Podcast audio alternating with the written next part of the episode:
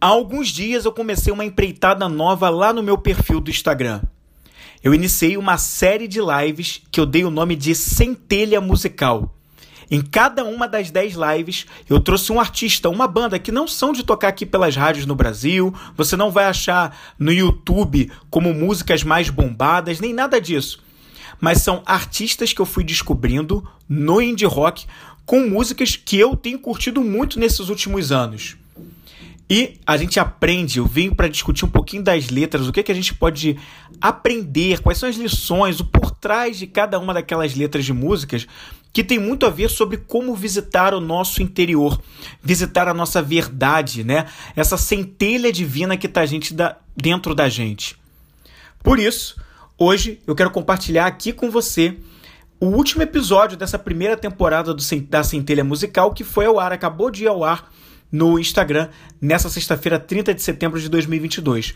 Eu quero compartilhar com você o que, que foi ao ar. Foi a, foi a banda Jungle Jungle com a música Found You, né? Que eu trouxe toda uma interpretação especial que eu fiz da música e eu quero compartilhar toda essa live aqui com você em áudio.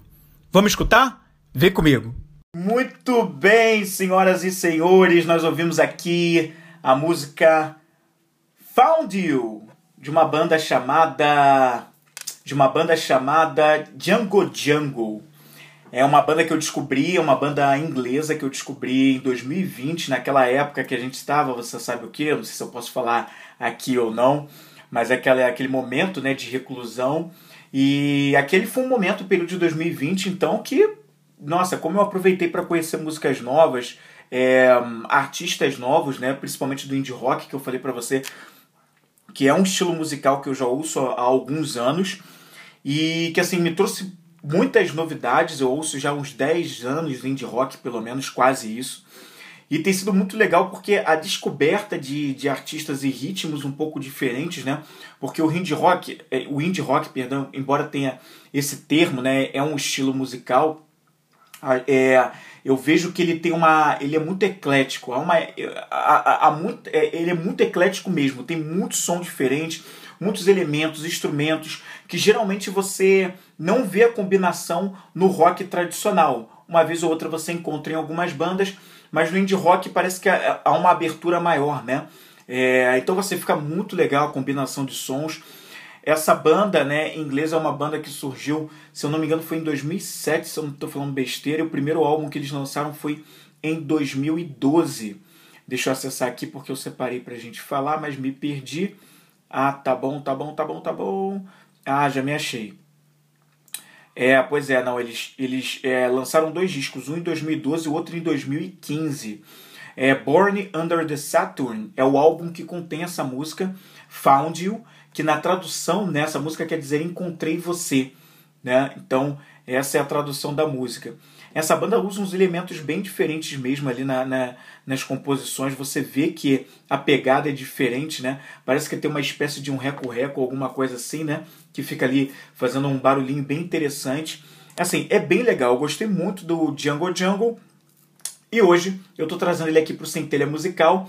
Esse episódio, a intenção é que ele vire, vire também, pelo menos o áudio dele, vire uma edição do Vem Comigo Podcast. E hoje, como é sexta-feira, 30 de setembro de 2022, eu pretendo subir o áudio desse programa aqui como Vem Comigo Podcast de hoje, do dia de hoje, desse dia 30 de setembro de 2022.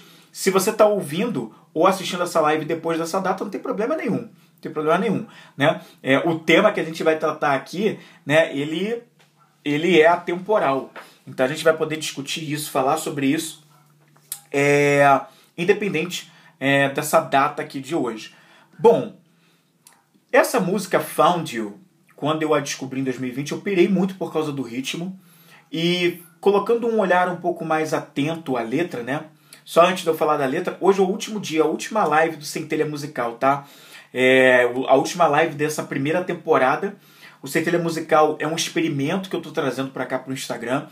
Eu já fazia é, dicas musicais com um formato bem parecido com esse daqui. Eu cheguei a fazer pela última vez isso aqui no Vem Comigo Podcast ainda no ano de 2020. Eu fiz três episódios finais da, daquela que foi a terceira temporada do Vem Comigo Podcast com dicas musicais nesse formato aqui, onde eu trazia uma música discutia ali, dava mais ou menos ali uns 20 minutos a meia hora ali falando sobre aquela música e o episódio era sobre isso.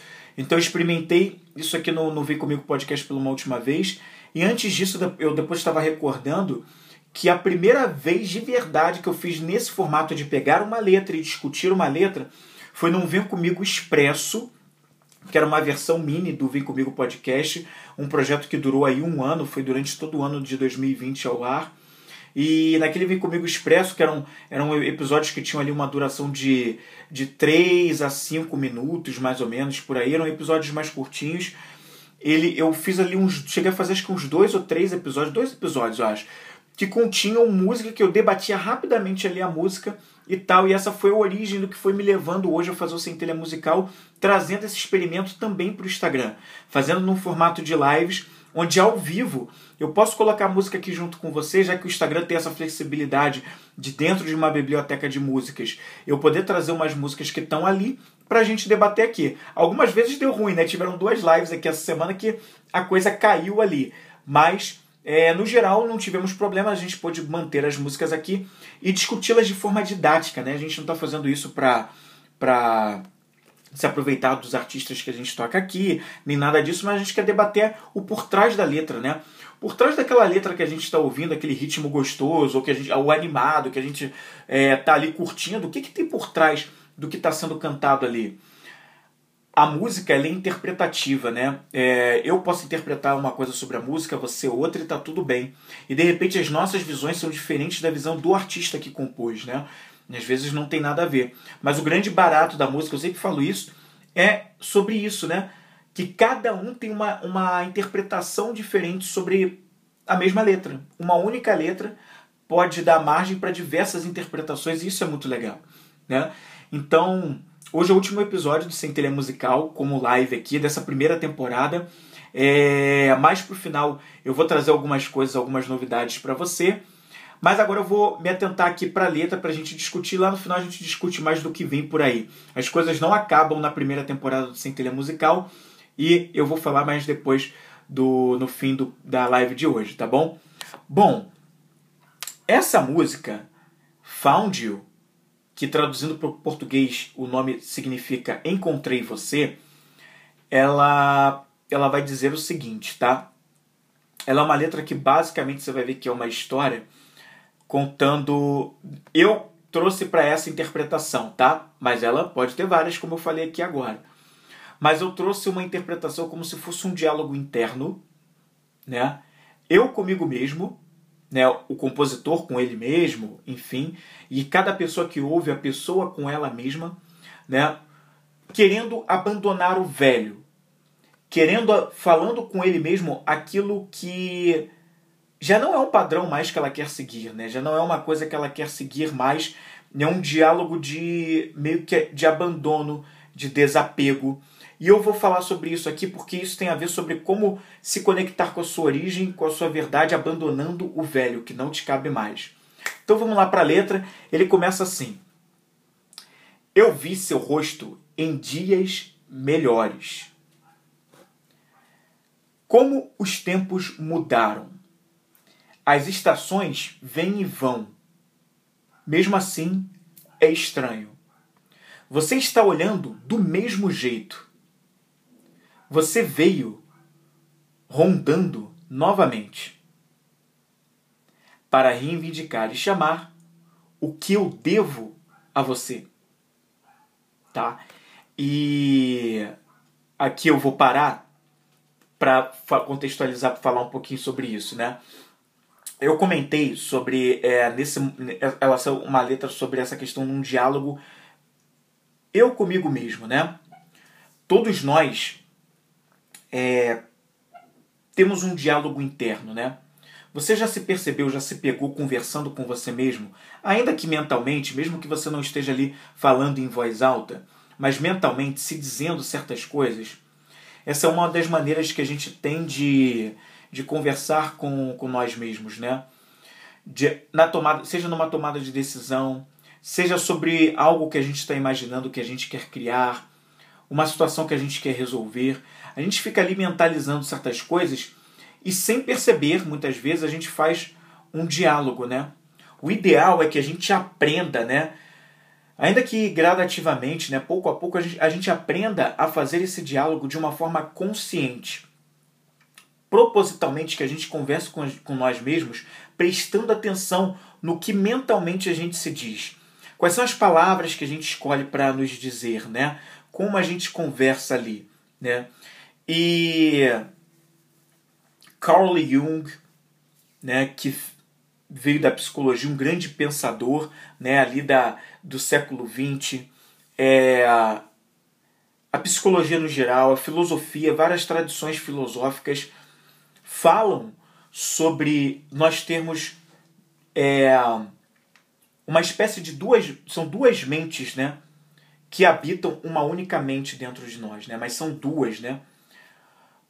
Uma delas é uma mente que ela é uma mente que está sempre é, querendo nos proteger, sempre querendo criar para gente uma, uma capa de proteção para que a gente não sofra, né? E essa mente, ela é muito reativa, né? Como ela quer nos proteger, como ela quer fazer com que a gente fuja dos perigos, ela tem uma característica que é de agir mais na impulsividade. Ela faz isso sempre com a visão de tentar, é, através do medo, criar na gente um senso de afastamento, de separação, de proteção, para que a gente não corra os perigos da vida.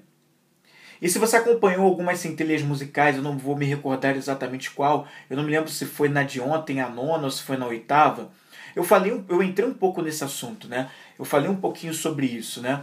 Sobre que há muitos e muitos anos atrás, há mais de, de, de 6 mil anos atrás, ou há quase 12 mil anos atrás, quando estávamos ali, nossos ancestrais estávamos, estavam nas cavernas, né? eles tinham uma vida completamente diferente da gente, da gente, né? Convenhamos que a realidade que eles vivenciavam era uma realidade realmente onde você tinha que estar com é, o alerta ligado o tempo inteiro.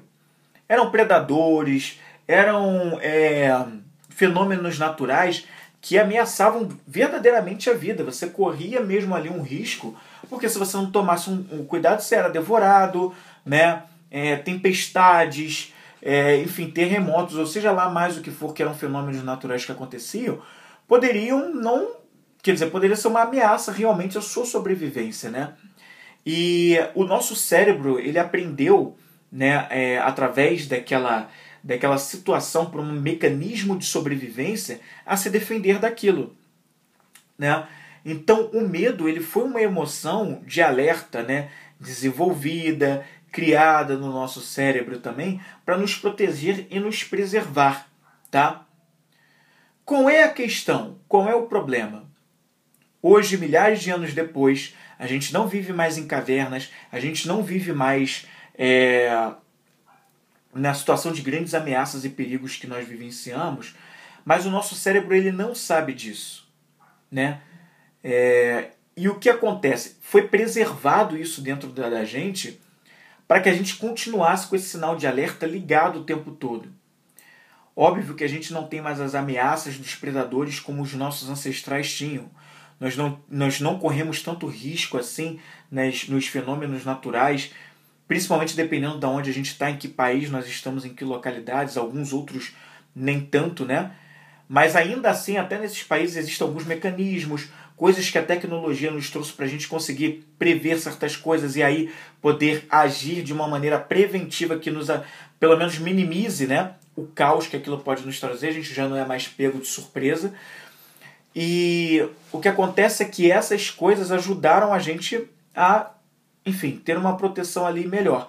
Mas ainda assim, o nosso cérebro não sabe, ele fica ali naquele sinal de alerta o tempo todo. E a gente atribuiu aquelas ameaças de antigamente a novas coisas da nossa realidade atual.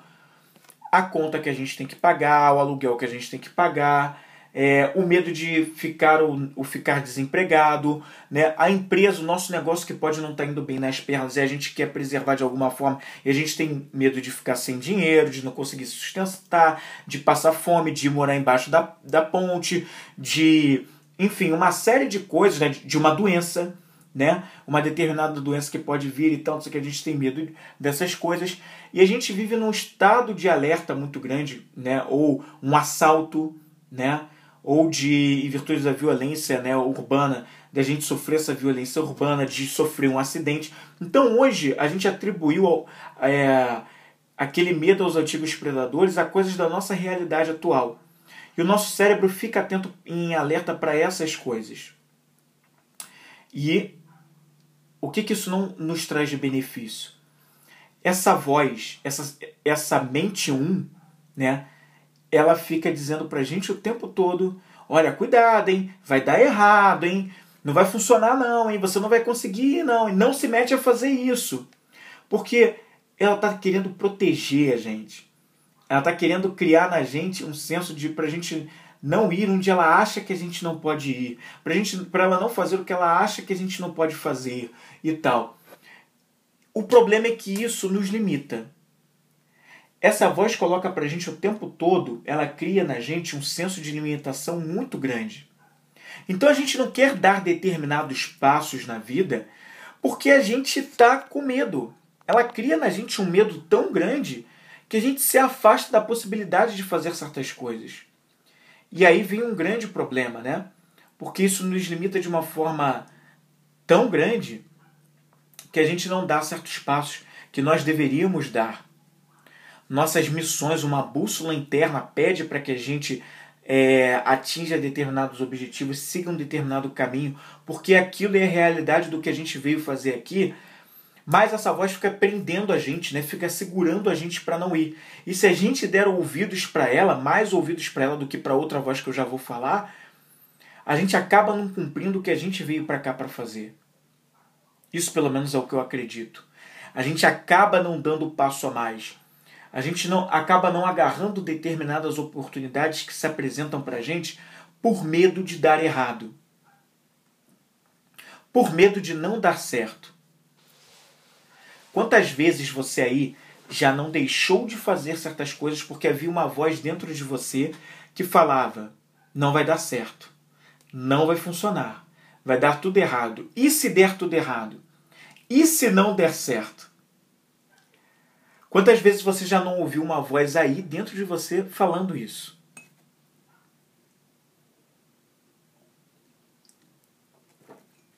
E esse é o perigo né, dessa voz, né? Ela quer nos proteger, mas ao, tempo, ao mesmo tempo ela nos afasta. Essa voz, ela vê nas outras pessoas, ela vê as outras pessoas muitas vezes como uma ameaça. Então ela quer separar a gente dos outros muitas vezes.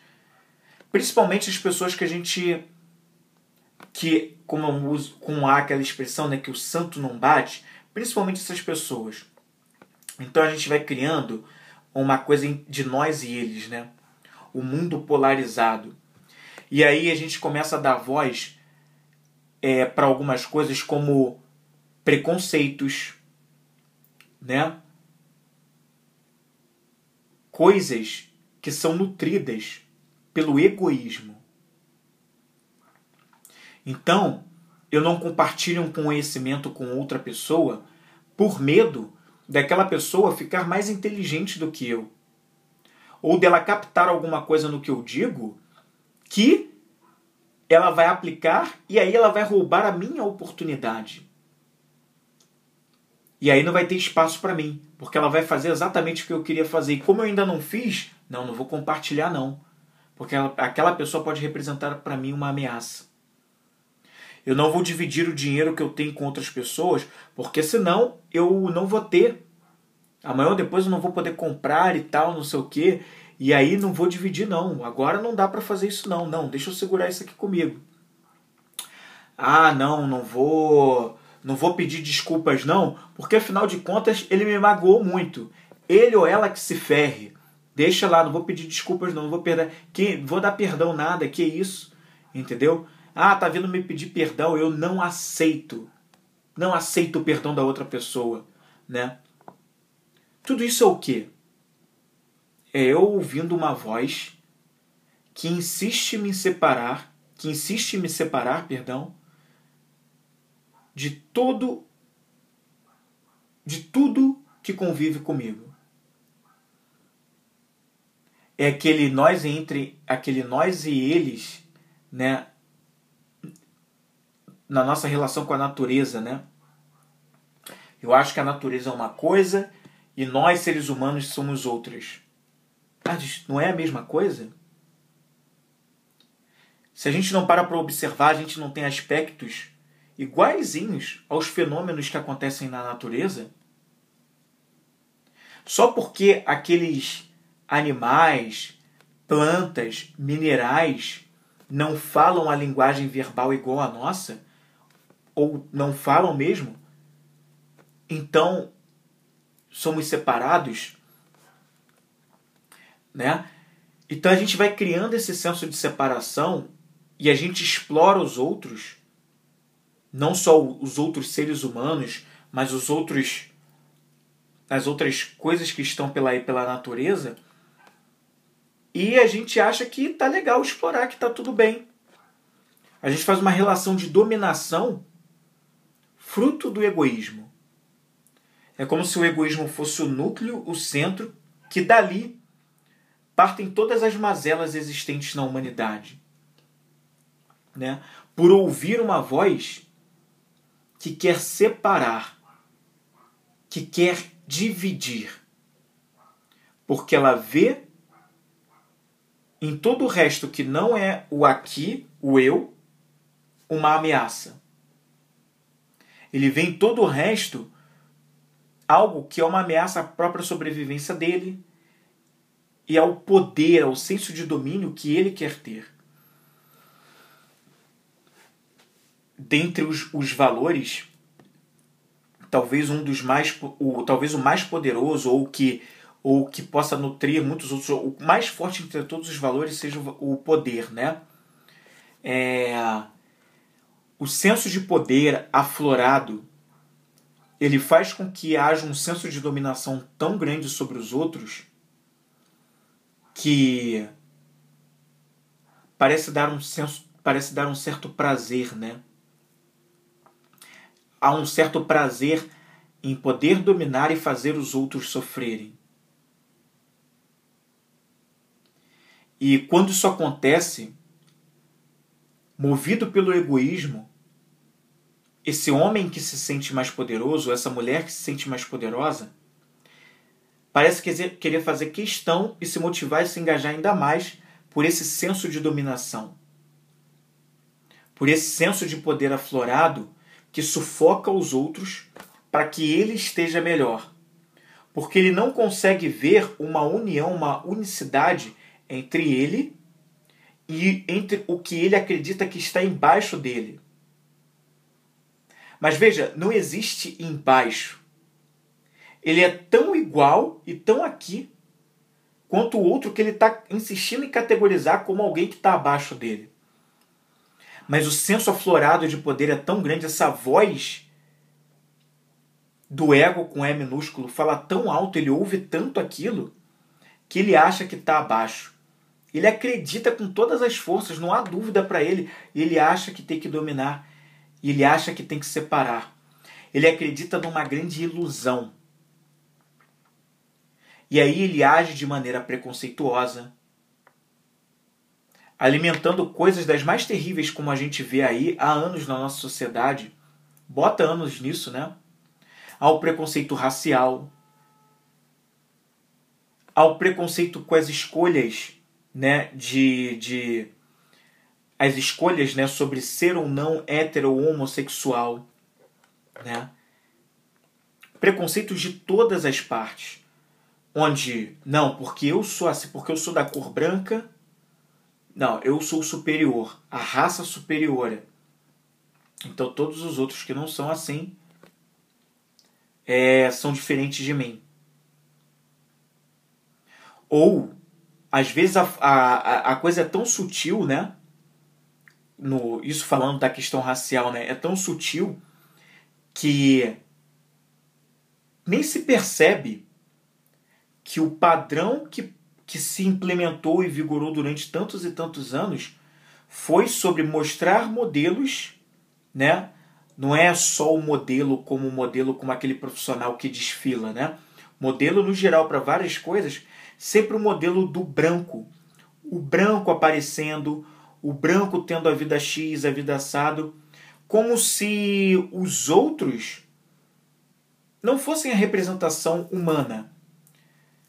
E algumas vezes isso pode ter sido feito sem, sem se perceber. Em outras vezes foi feito de forma consciente. Né? E a sociedade de alguns poucos anos para cá vem se conscientizando que esse padrão não faz sentido.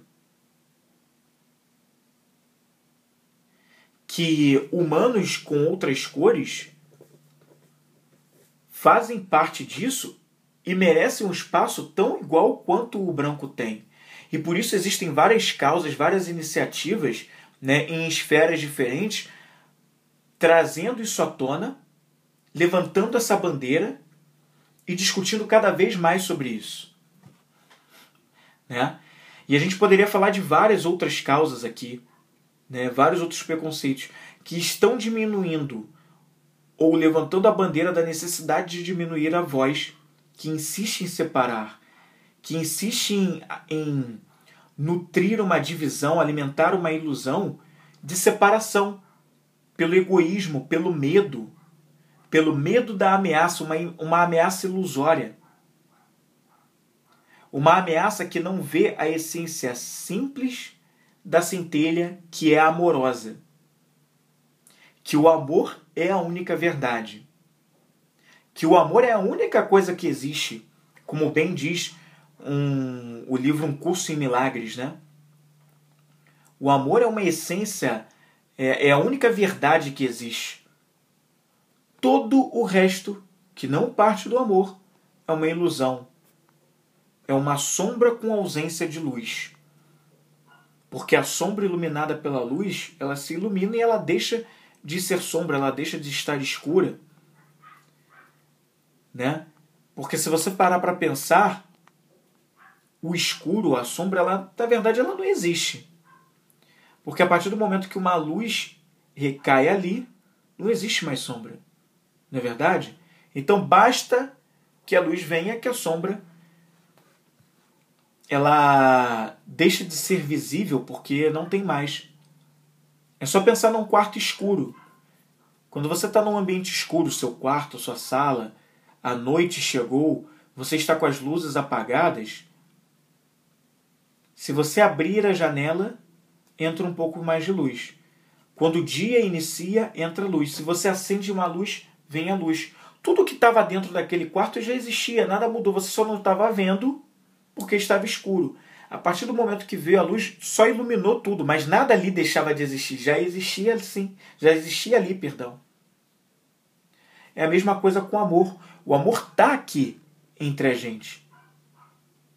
Mas por a gente estar no escuro, muitas vezes a gente não consegue enxergar o amor. A gente só vê o escuro, só que ele está ali. Ele nunca deixou de existir. Ele foi a única verdade. A partir do momento que a gente acessa a luz, a gente acessa o amor. E aqui na música ele vai falar, ele começa falando sobre isso, né? Você é como se estivesse tendo uma conversa com esse ego, ego com E minúsculo ali. Essa voz que insiste em separar, essa voz que insiste em dizer que tá tudo errado, que não vai conseguir, que tem que separar, o outro é uma ameaça, não vai dar certo. Então ele já está dizendo aqui para mim que, olha, é, você está olhando do mesmo jeito, ainda focando nessas coisas, ainda querendo me proteger, uma proteção que desprotege. Você está querendo insistir em dizer essas coisas. Você olha do mesmo jeito. Você está me cercando de novo, rondando de novo, para reivindicar o que eu devo a você, né? É como se essa voz pedisse para olhar, ó, oh, tô querendo te proteger. Como é que é? Você não vai dar ouvidos para mim não? Então, ela tá querendo te dizer que você tá devendo a ela, ela tá querendo te proteger.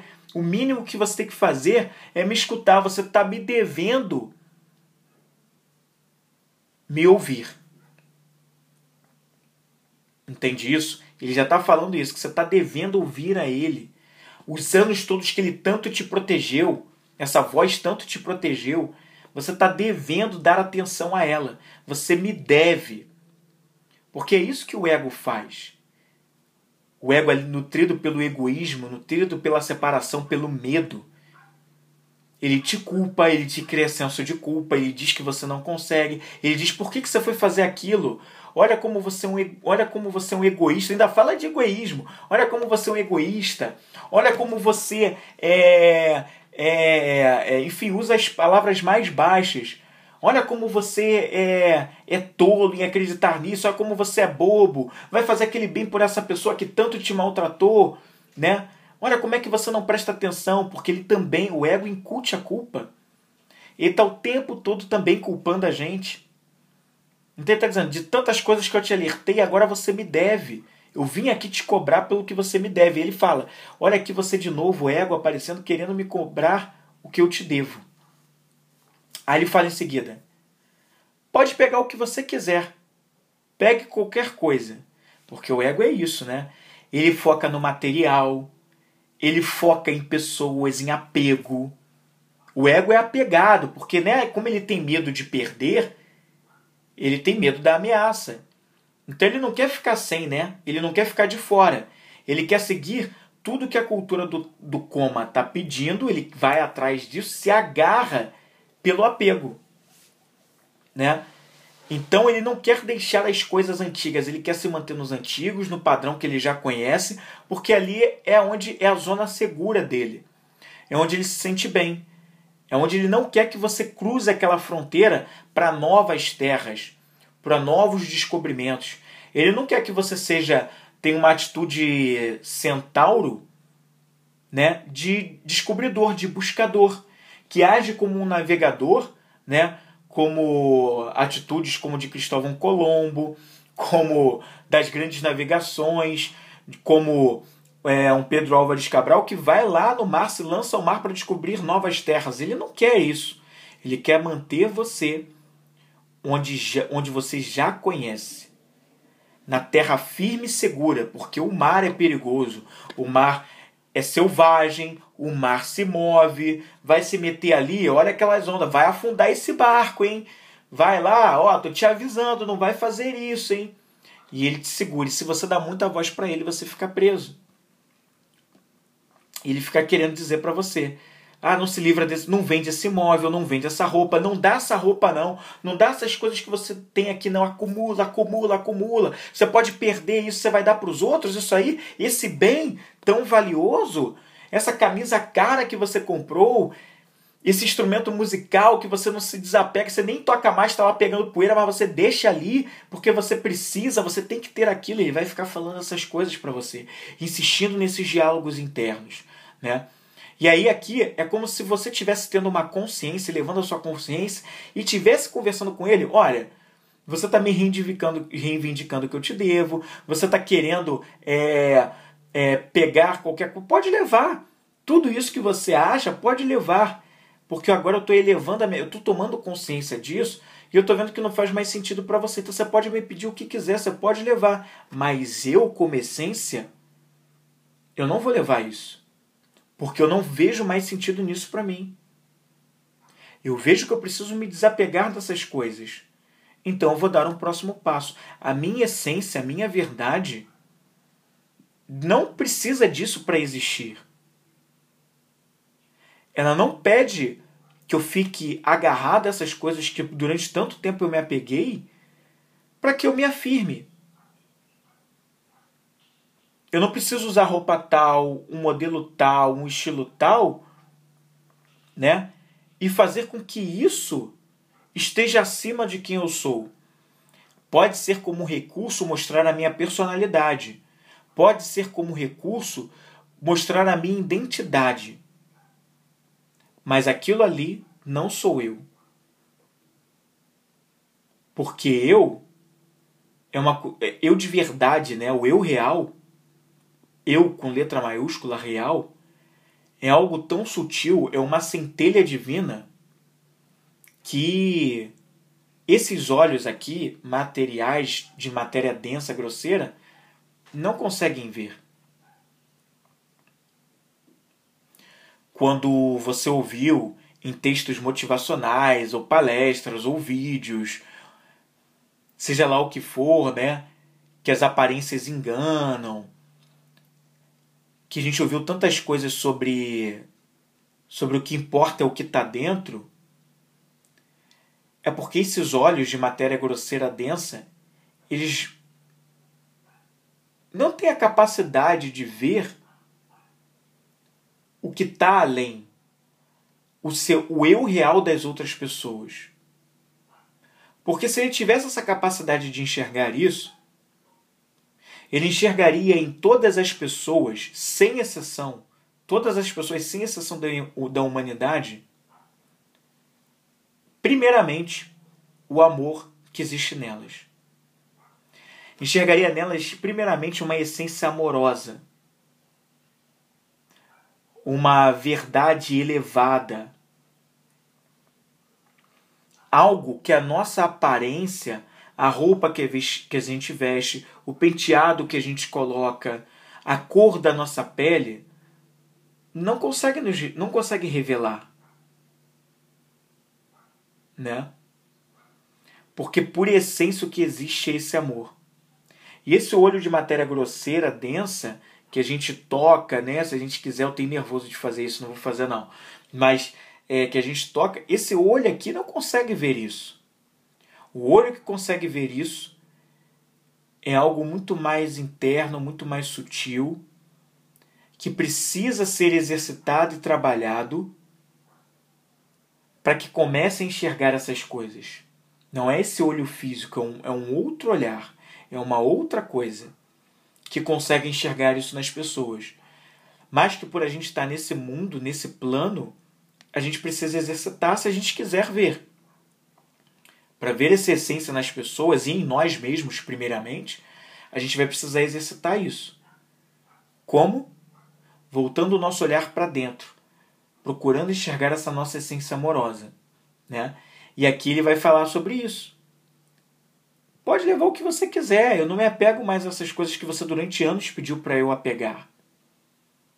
Aí ele fala: eu não, eu, não, eu não consigo acreditar, né? Eu não posso acreditar que você finalmente voltou. Aí ele fala: eu era tão ingênuo, porque é aquilo, né, gente? Até mesmo quando a gente faz um movimento, né, é, é que a gente já tá mais naquela naquela já num caminho de elevação de consciência, vez ou outra, hora ou outra, essa voz do ego insiste em voltar, né? Ela vem de novo. Ela fala, ela olha isso aí aí, cuidado, hein? olha essa pessoa, não sei o quê, e tá, ela fica tentando fazer a gente afastar. E a gente tem uns momentos de cair mesmo, de recaída. A gente tem alguns momentos onde a gente vai e falha mesmo, dando ouvidos a essa voz que insiste em nos preservar, nos proteger, mas não está protegendo de nada, na verdade. Está só nos afastando da nossa essência. Nossa essência simples, amorosa, que nos liberta, que é livre por essência. Né? Então ele, ela fica insistindo em falar essas coisas. E aí, ela ele fala, né? É, você voltou, finalmente você voltou, porque de vez em quando você volta, né? E ele fala aqui: eu era tão ingênua para assinar, né? Assinar, compactuar com tudo que você me dizia e seguir, e seguir cegamente o que você sempre me dizia. Ou seja, levado pelo medo, apegado à culpa, às coisas materiais, às pessoas, eu dava ouvido à sua voz e eu assinava ainda por cima. Eu assinava aquele tratado, eu concordava com você. Era quase que um acordo, um, um é, é, ali sendo feito, né? Então ele fala sobre isso. Aí ele fala, mas agora. Aí atenção a esse momento porque é a tomada de consciência. Mas agora eu mudei. Ele diz aqui na música. Mas agora eu mudei. Eu quebrei o acordo que combinamos. Então, se existia um acordo assinado entre entre mim e o ego, eu agora quebrei esse acordo.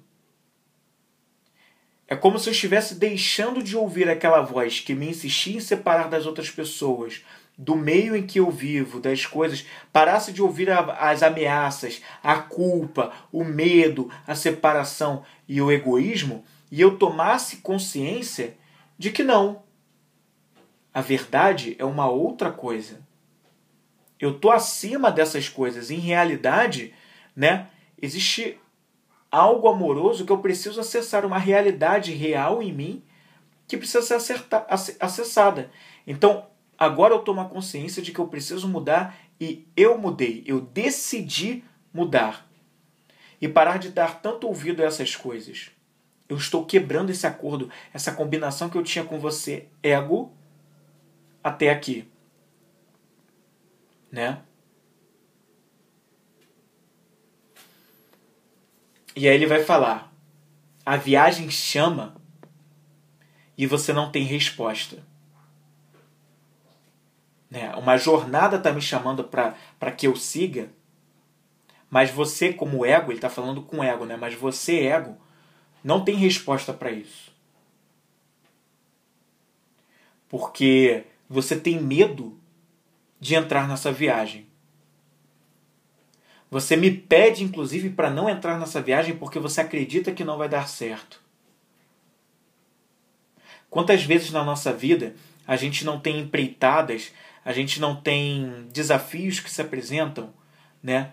Que a gente não quer entrar porque a gente está dando ouvidos para essa voz que diz para gente que não vai dar certo.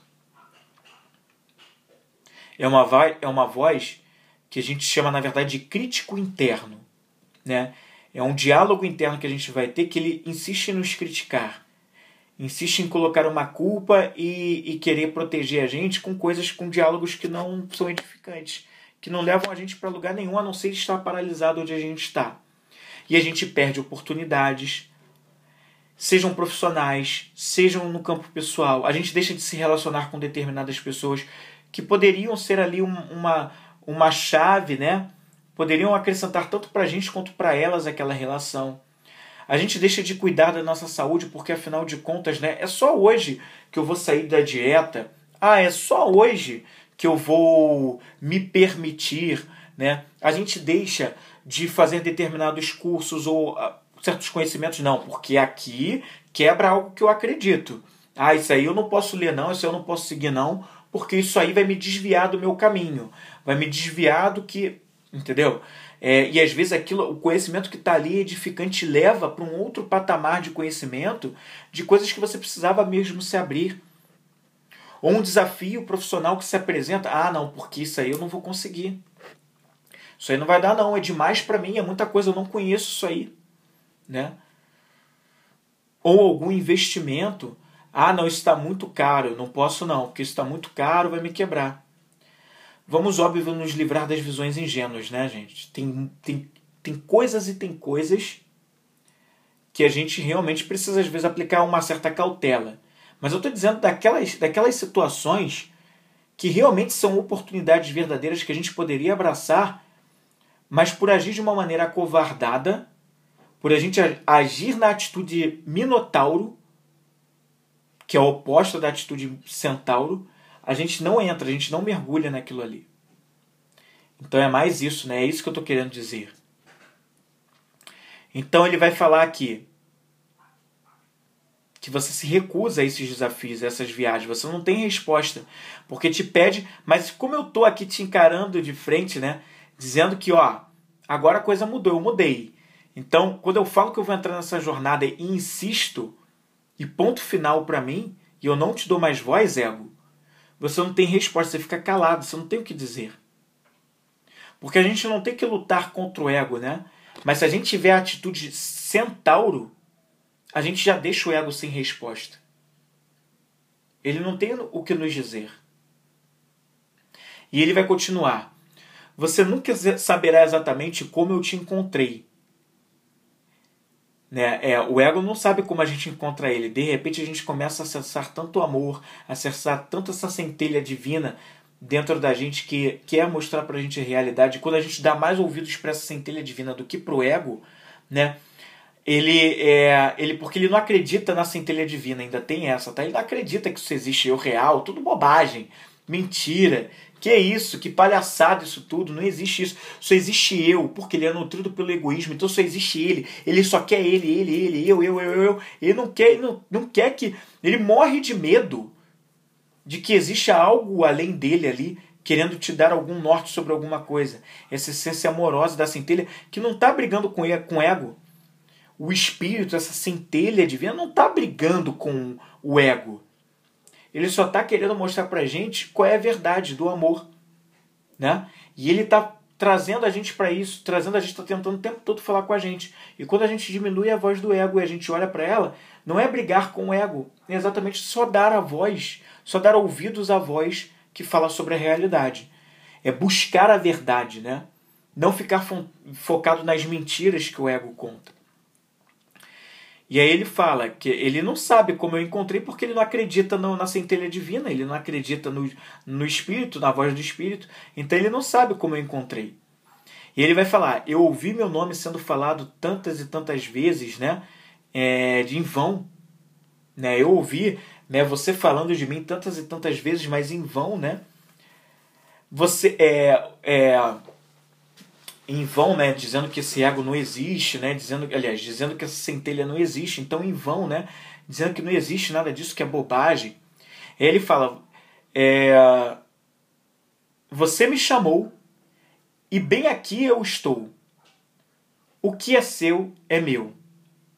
Ou seja, o que você como ego vem reivindicando, dizendo que tem que ter, mas na verdade é meu. Eu me domino. Eu já exercito, venho exercitando a minha atitude centauro, que eu já estou criando um senso maior de autodomínio. Eu já estou aprendendo a me dominar. Eu não sou mais aquela pessoa que tem a atitude centauro que o ego insiste em me dizer: Fala, DJ Cleanto! Beleza, cara? Bom dia, como é que você tá? DJ Cleanto que participou do Vem Comigo Podcast. O primeiro episódio da história do Vem Comigo Podcast foi com o DJ Cleanto. Saudações, DJ Cleanto. Muito bom ter você aqui, cara. Saudade das nossas conversas aí, dos papos e das risadas juntos aí, cara. Mas é isso, o ego, com aquela atitude minotauro, pedindo pra gente ter atitude minotauro que nos afasta dessa, dessa nossa essência simples, né, é, dessa realidade amorosa, ele está ali insistindo que, é, que o corpo é dele, que a vida é dele, que ele pode tudo, que não existe mais nada. Mas eu, aí agora eu estou falando para ele, não. O que você está dizendo que é seu, na verdade, é meu. Tá? Mas eu não vou criar confusão com isso, com isso não. Eu sei que é meu. Eu não preciso ficar discutindo com você sobre isso. Eu sei, e basta eu saber, independente do que você vai achar. Se você vai continuar ego acreditando que é seu, se você vai querer ficar guerreando, eu não vou entrar nessa sintonia com você. Tudo é vibração. É uma única onda. Mas eu me conecto nessa vibração só se eu permitir, só se eu escolher me conectar com essa voz do ego porque eu posso escolher me conectar com uma voz muito mais amorosa que a da centelha. Eu posso escolher me conectar com medo, com a ansiedade, com a tristeza. Ou eu posso escolher me conectar com alegria, com coragem. É uma escolha. Precisa ser treinada, treinar a mente, desenvolver isso? Precisa, precisa, precisamos ainda. A gente não é ainda não alcançamos a perfeição plena nesse sentido de conectar isso ao nosso momento. Por isso existem lives como essa do Centelha Musical, Vem Comigo Podcast e vários outros recursos de outras pessoas, outros profissionais que estão por aí falando, ajudando nesse sentido, porque a gente precisa de ajuda. A gente precisa de leituras, a gente precisa de livros, a gente precisa de eh, meditar. São todas as maneiras que a gente tem para acessar isso, para facilitar esse caminho, que precisam ser treinados, treinar a mente para isso. É, e ele vai falar: é, não há nada que você não vai vender, mas eu não quero a riqueza que você fez. Por quê? O ego vai dizer que construiu uma série de coisas, seja a riqueza financeira, ou seja a vida que você construiu até aqui. Ele ainda vai te dizer que ele que fez isso por você. Né? E aí é como se você estivesse tomando uma consciência de que, cara, eu não quero nada disso, eu não quero a riqueza que você construiu ou que você diz que construiu, porque eu sei o que eu sou por essência. Eu sei o que eu sou por realidade, por verdade. E eu não preciso de nada disso porque é mais sutil. Eu preciso dos bons momentos. O que eu preciso de verdade são os bons momentos, é cumprir um propósito, é cumprir uma missão alinhada com a minha com a minha verdade, porque eu busco essa minha verdade dentro de mim. O que eu preciso é isso, seguir uma verdade, algo que me conecte a algo maior, seja o que for o que eu acredite, né? Que eu faça o bem para outras pessoas, que eu traga a contribuição. E isso é o que eu preciso por essência. E todo o mais me será acrescentado. Eu não preciso dessa riqueza que você insiste em me colocar apegado. Material, essa coisa física, ou de pessoas, ou do estilo de vida que foi se criado em torno que, que insiste em ficar apegado. O estilo de vida existe por uma questão de escolha, por uma questão do que eu sei que traz como benefício para que eu me eleve. Mas eu não tenho que ficar apegado ao estilo de vida como se aquilo fosse algo que que fosse algo como se fosse algo que eu tenho tanto apego que aquilo está acima das outras pessoas, está acima das outras coisas. O estilo de vida é um recurso para minha elevação, né? Então ele fala Eu que, ó, ele fala aqui mais adiante que eu acabei, eu acabei de encontrar as minhas chamas no momento em que eu vi isso, né? Ele fala, ou seja, chama, existe um simbolismo em torno da chama, do fogo, que é o da sabedoria, né?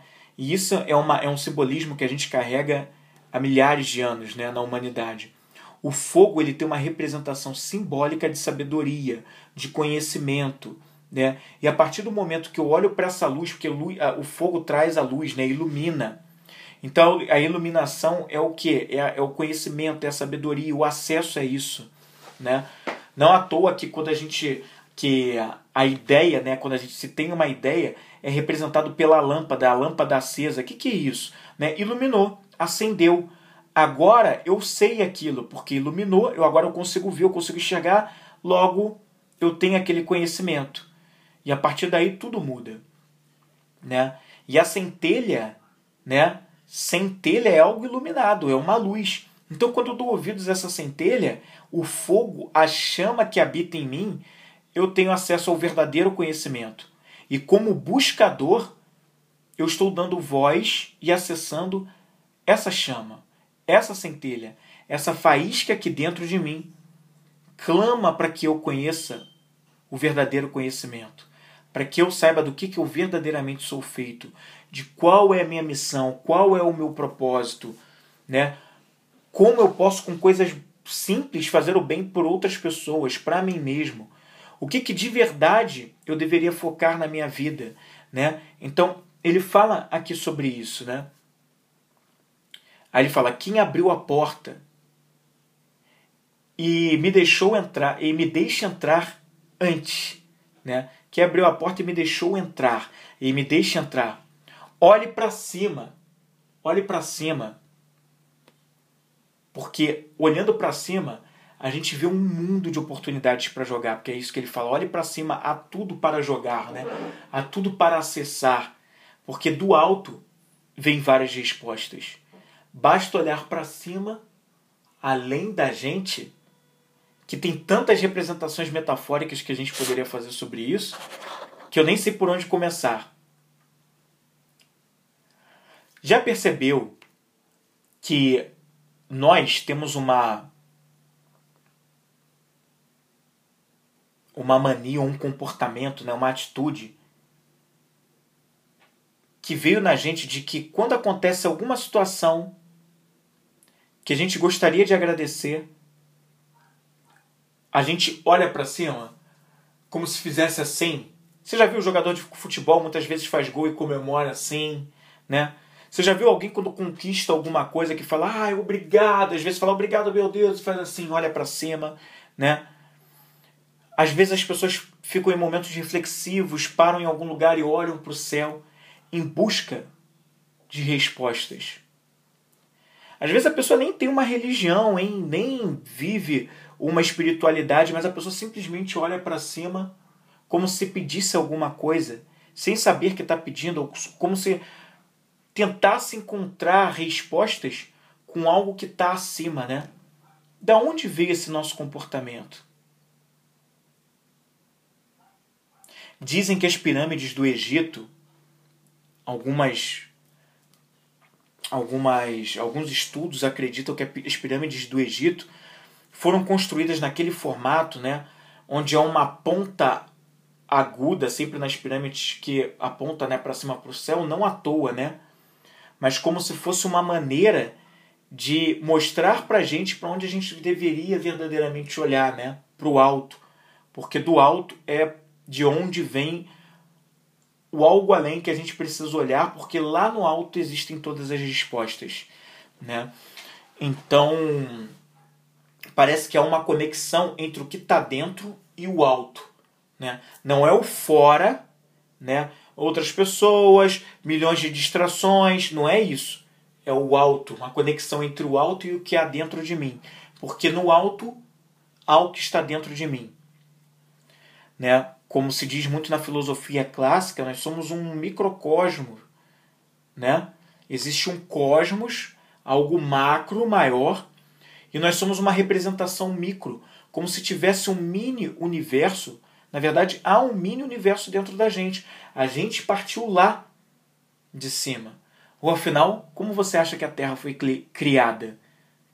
Independente da crença que você acredita, independente se você segue é, o que a ciência diz ou o que a ciência não diz, mas até pelo viés do que a ciência diz, né, que muito faz total sentido na minha visão, tem total relação. E a gente, na minha visão, acho que as coisas estão juntas. Né? Eu não vejo separação entre ciência e, e, e espiritualidade, religião, como muitos querem dizer. Acho que as duas coisas estão juntas e precisam caminhar juntas para nos ajudar a encontrar respostas, né? Mas independente do que você acredita, não viemos do universo? E aí, quando a gente se conecta com algo lá em cima, é como se a gente se reconectasse com algo que já está dentro da gente. E ele fala isso, né? É... Enfim, todas as outras coisas que vão vindo depois, eles voltam na música. É...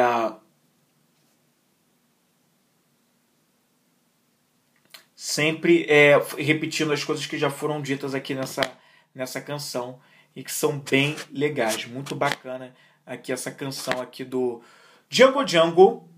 Eu te encontrei, ou seja, minha, eu encontrando o ego, tendo uma conversa séria com ele e dizendo para ele que eu não vou continuar ouvindo, não vou continuar seguindo aquele caminho de medo, de separação né, entre nós e eles, entre certo e errado, de muitas dualidades, porque agora eu acessei a minha verdade e vi que existe uma única coisa, uma única verdade e ela é amorosa, tá certo?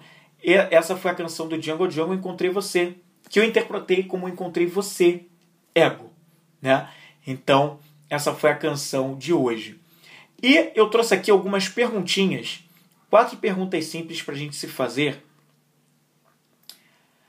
para nos ajudar a nos livrarmos, ou vou dizer nos livrarmos assim, né? Porque isso é um processo, né? A gente não pode ter a visão já, mas pelo menos para que a gente comece a questionar o nosso ego, né?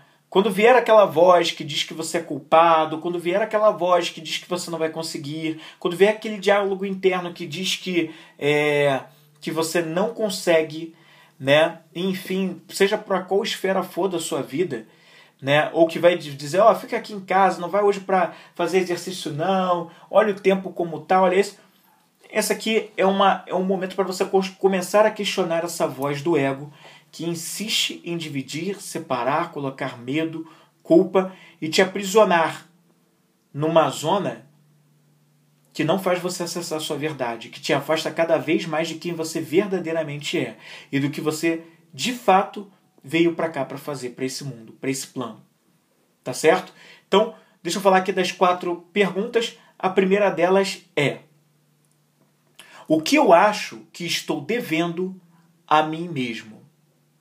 Repetindo a primeira pergunta, o que eu acho que estou devendo a mim mesmo? Muitas vezes essa voz diz pra gente que a gente está devendo alguma coisa, como ele bem falou nessa música de, do Django Django, do Django Django, Find You, né? É, Found You, perdão. Muitas vezes a gente acha que a gente está devendo, né? E não é devendo a alguém aí fora, hein? É devendo a nós mesmos, hein? A gente diz que a gente acha que, que, que a gente deveria ter feito alguma coisa e não fez, que a gente precisa fazer e não fez. E às vezes aquilo nem está conectado com a nossa verdade, com o que a gente acha, com o que a gente acredita de verdade que a gente é. Né? A gente fica se culpando, né? Então, o que, que você acha que você está se devendo? Nesse momento, dê um nome para essa voz, né? Para esse crítico interno, né? Seu, né? Quem é essa voz? Dê um nome para ela, o nome que você quiser, né? Fantasminha, é sei lá, é. Amiguinho que não me ajuda, enfim, pense em algum nome que você queira dar né, para essa voz. Nomeie essa voz que fica insistindo a você para dizer, para dar ouvidos a ela. Dá um nome para essa voz e descubra o que, que ela está dizendo para você que você está devendo a ela. Pergunta número 2. Por que eu acredito que devo algo a mim? Repetindo a segunda pergunta, por que eu acredito que devo algo a mim?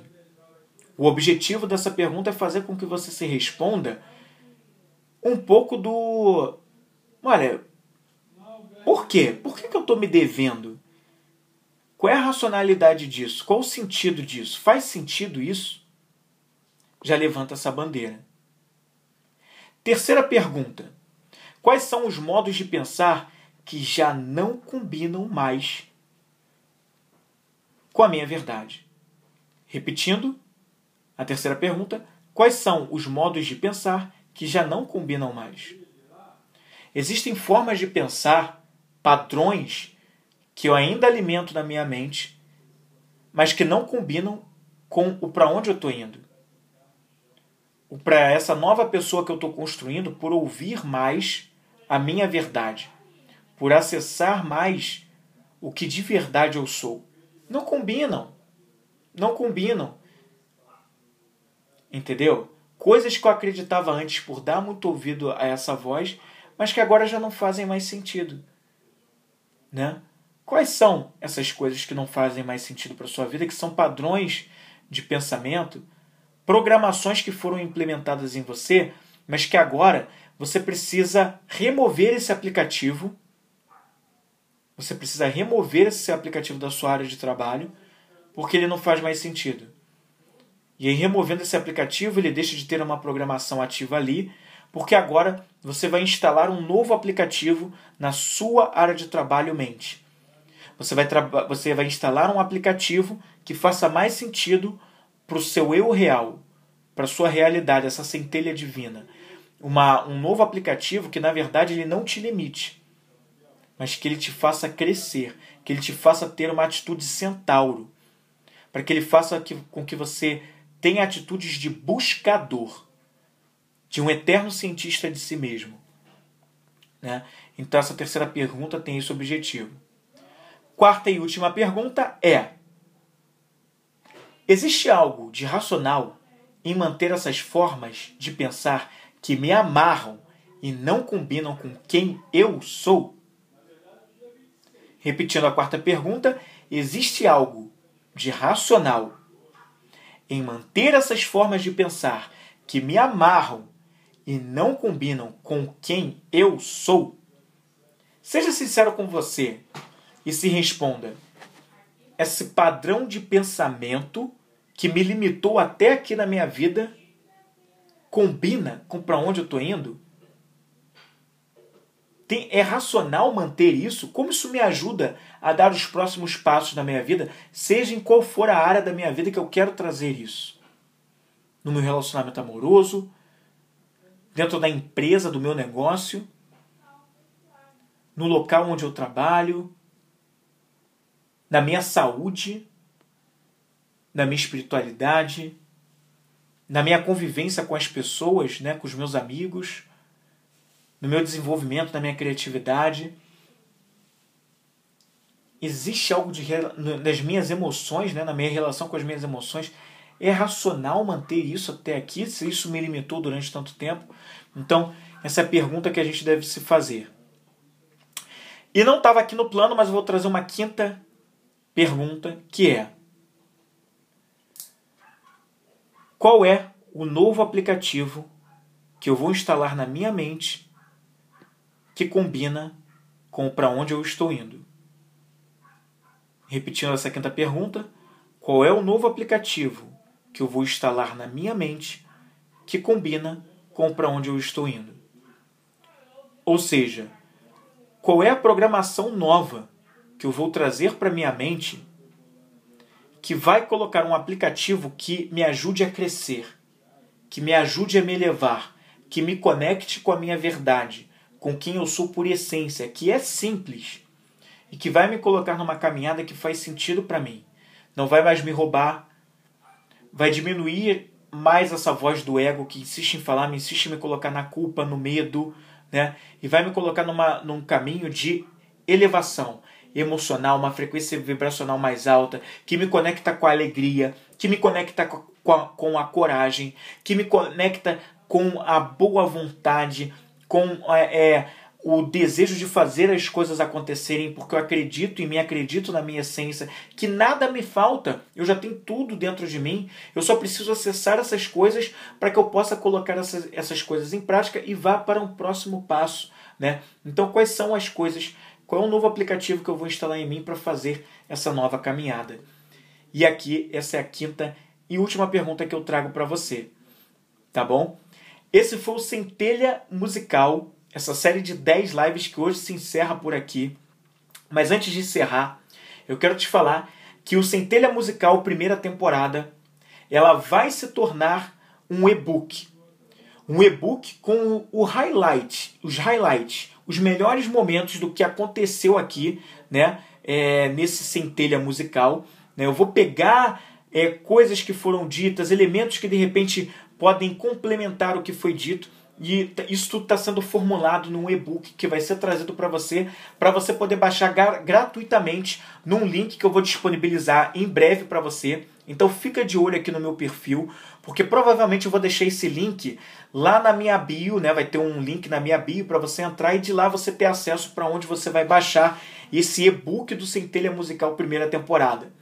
Ele vai virar um e-book para você poder acessar, recorrer de novo ter acesso a todas as perguntas que a gente fez aqui em cada uma das centelhas, das centelhas musicais, você vai poder ver essas perguntas de novo lá. Já imaginou ter isso lá, o Centelha Musical primeira temporada, podendo ver as perguntas que foram feitas, como aconteceu e todo o raciocínio, mesmo que seja em forma de highlight, só os melhores momentos, mas tudo que a gente discutiu só para você ir relembrando, caso você não tenha anotado, ou caso você tenha anotado, mas você gostaria de, cara, pô, queria ter aquela presença, aquela pegada da Centelha Musical aqui de volta. Então, vai se tornar um e-book que você vai poder ler quando você quiser, vai poder acessar o formato ali de PDF, vai poder imprimir se você quiser, e ele vira um e-book para você acessar quando você quiser.